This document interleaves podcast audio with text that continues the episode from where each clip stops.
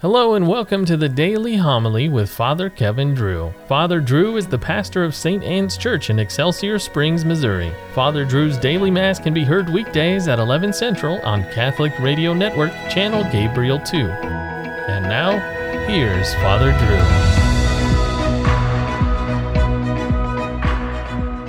Drew. A reading from the first letter of John. Beloved, if God so loved us, we also must love one another. No one has ever seen God. Yet if we love one another, God remains in us, and his love is brought to perfection in us.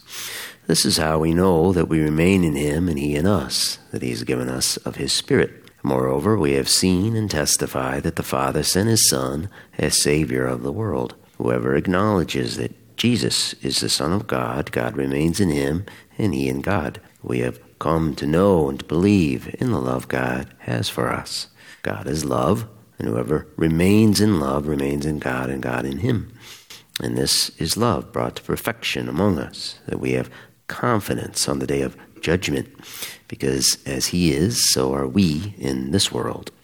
There's no fear in love, but perfect love drives out fear, because fear has to do with punishment. So one who fears is not yet perfect in love. The word of the Lord. Lord, every nation on earth will adore you. O God, with your judgment endow the king, and with your justice the king's son. He shall govern your people with justice, and your afflicted ones with judgment. The kings of Tarshish and the isles shall offer gifts. The kings of Arabia and Seba shall bring tribute. For he shall rescue the poor when he cries out, and the afflicted when he has no one to help him. He shall have pity for the lowly and the poor, the lives of the poor he shall save. The Lord be with you. A reading from the Holy Gospel according to Mark. After the five thousand had eaten and were satisfied, Jesus made his disciples get into the boat and proceed him to the other side toward Bethsaida, while he dismissed the crowd. And when he had taken leave of them, he went off to the mountain to pray. When it was evening, the boat was far out on the sea, and he was alone on shore. Then he saw that they were tossed about while rowing, for the wind was against them. About the fourth watch of the night, he came toward them walking on the sea. He meant to pass by them, but when they saw him walking on the sea, they thought it was a ghost, and cried out. They had all seen him, and were terrified. But at once he spoke with them. Take courage, it is I, do not be afraid. He got into the boat with them, and the wind died down. They were completely astounded. They had not understood the incident of the loaves. On the contrary, their hearts were hardened. The Gospel of the Lord. A bonfire of booze.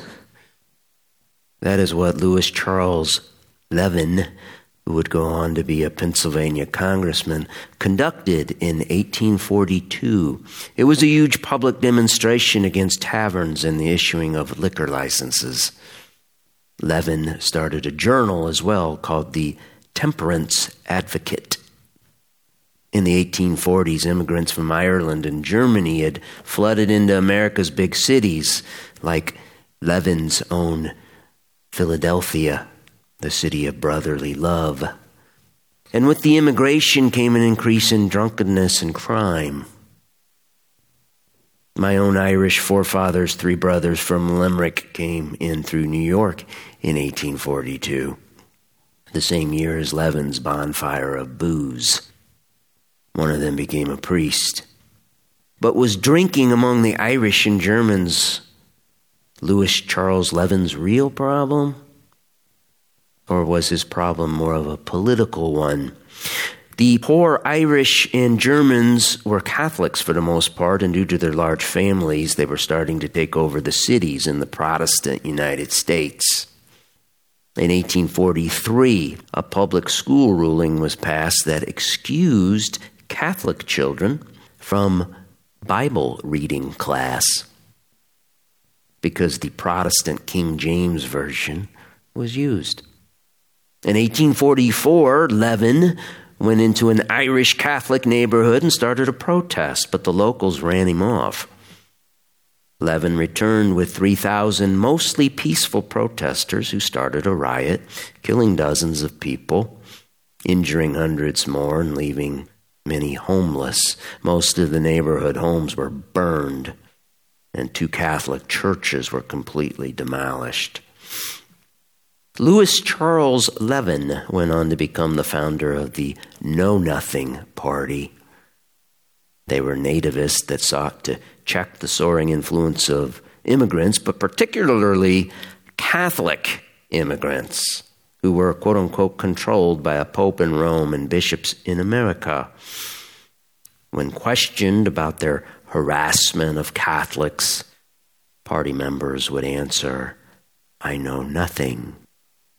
John Neumann was a seminarian from Bohemia when he came in through New York in eighteen thirty-six with a dollar in his pocket.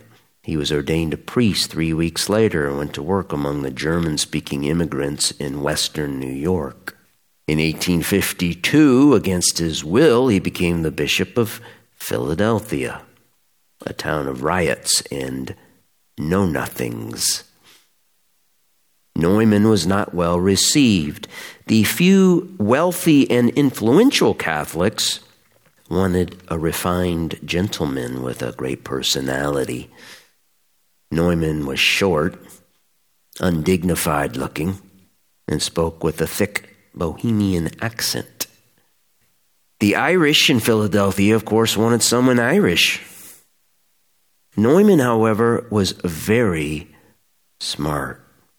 He knew several languages, was an excellent administrator, and a tireless worker.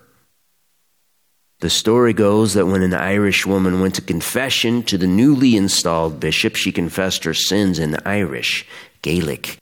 Neumann, on the other side of the screen, absolved her in Gaelic.